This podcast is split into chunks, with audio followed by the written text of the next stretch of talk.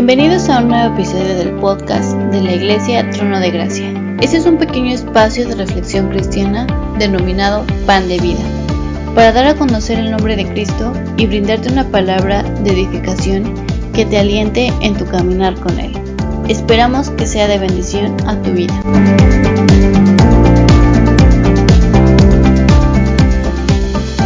¿A quién le gustan los coches, una casa con alberca? A nosotras las mujeres, la ropa, los zapatos, los bolsos, las joyas. Nos volvemos locas. Quisiéramos combinaciones de acuerdo a toda nuestra vestimenta. ¡Qué emoción! Y todas nos encantan, todas esas cosas, ¿verdad?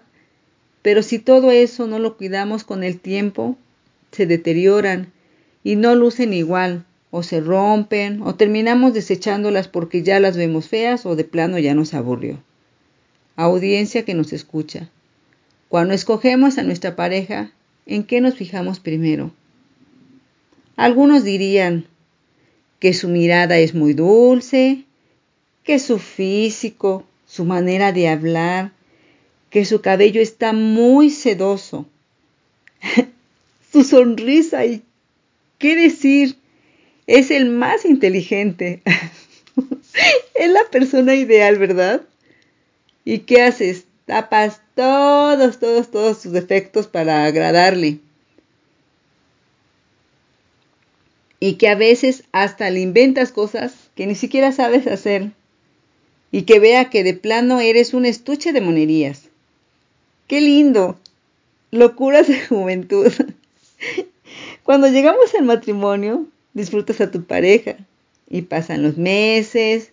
Y llega el fruto de ese gran amor.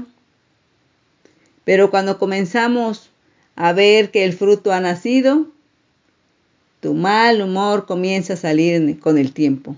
Y a veces cometemos un gran error de ya no preocuparnos de atender al esposo por atender otros deberes.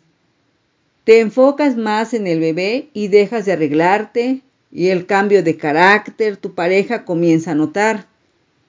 Ya te da flojera de todo. Y cometemos el gran error de decir, ya le di un hijo y ya lo tengo bien segurito. Estamos mal. El marido a veces comienza a notar que ya no eres la mujer que conoció y comienza a verte con su, con tu físico que ya cambió, que ya engordaste, que no te arreglas y a veces reniega. ¿Cómo me vine a fijar en ella? ¿Qué le vi? Audiencia que nos escucha, el matrimonio es como las cosas materiales. Si no las cuidas, se rompe la relación. El tema de hoy se titula La debilidad de la carne y sus consecuencias. Si no estás en Cristo, los placeres de la carne comienzan a entrar por la vista y cuando menos te das cuenta, estás atrapado. En Proverbios seis veintiocho veintinueve dice, si caminas en las brasas te quemarás los pies, y si te enredas con la esposa de otro, no quedarás sin castigo. Si vemos que dice Dios, que todo sale a la luz por desobediencia a sus leyes que nos dio desde Moisés hasta Jesús. Muchas personas ni siquiera ven de malo nada en tener relaciones sexuales con un hombre o una mujer con el que no están casados. Incluso después de casarse mantienen una relación extramatrimonial. Dios no está en contra de que un hombre o una mujer tengan relaciones sexuales. Sin embargo, debemos hacerlo dentro del matrimonio. Un hombre o una mujer casados que aún tienen una relación sexual con sus amantes secretos, están cometiendo una gran atrocidad contra Dios y su cónyuge. En el Antiguo Testamento, si leemos que desde el principio Dios detesta a los adúlteros, acompáñenme y abran su Biblia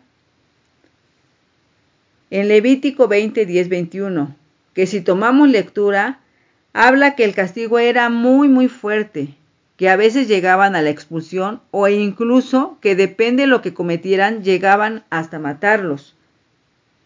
Pero en el Nuevo Testamento Cristo nos ha venido a rescatar de las consecuencias de la ley. Pero también tienes que saber que las consecuencias de la ley por haber pecado es la muerte. Podemos verlo en Romanos seis veintitrés. Y eso significa la separación eterna de Dios. Pero algo muy importante, mas no ha destruido en la ley. Lo que es pecado sigue siendo pecado. Hermanos y audiencia que nos escuchan, cada quien tenemos problemas diferentes, que por decepciones o deseos viciosos carnales, a veces tenemos decisiones falsas, ser amante o tener un amante. Solo es una ilusión muy vacía, que en el momento sientes felicidad de la carne. Cuando pasa, solo encuentras un vacío y no se da uno cuenta del daño que hace. La familia, pensemos en ella, reflexiona. Es lo más hermoso y bello que Dios nos ha dado. Si andas en esos pasos, salte de ahí y arrepiéntete y pídele perdón a Dios. Él te escucha, Él ve tu corazón, y si de verdad eres sincero, Él te limpiará de toda iniquidad. Está en comunión con Jesús para que el Padre nos escuche, porque en Primera de Corintios seis, nueve, diez dice, que los injustos no heredarán el reino de Dios, ni los fornicadores, ni los idólatras, ni los adúlteros, ni los afeminados, ni los borrachos, ni los maldicientos, ni los estafadores.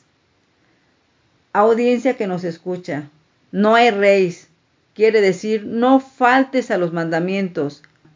Escucha en Primera de Juan uno, nueve, diez dice que si confesamos nuestros pecados, Él es fiel y justo para perdonar nuestros pecados. Él nos limpiará de toda la maldad.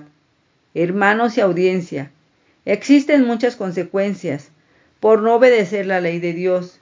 Y el hombre lo que siembra, eso también cosecha. Lo podemos ver en Gálatas seis siete. Pero hermano y audiencia, escucha bien. Ven a Cristo, búscalo. Camina en la rectitud de tu vida. Y Él hará, número uno, que seas perdonado todos nuestros pecados. Número dos, las consecuencias de nuestros pecados ahora las enfrentamos de la mano de Dios. Pues es en Cristo recibimos la reconciliación con el Padre. Hermanos y audiencia, el matrimonio debe ser considerado algo muy, muy valioso. El esposo y la esposa deben ser fieles el uno para el otro, porque Dios castigará a los que tengan relaciones sexuales prohibidas y sean infieles en el matrimonio. Hebreos trece cuatro. Mi nombre es Maribel Hernández, sierva de nuestro Señor Jesús. Bendiciones. La Iglesia Trono de Gracia te agradece inmensamente que estés atento al contenido Pan de Vida. Te invitamos a participar con nosotros enviando tus preguntas a nuestras redes sociales. Puedes encontrarnos como Iglesia Trono de Gracia. Hasta pronto.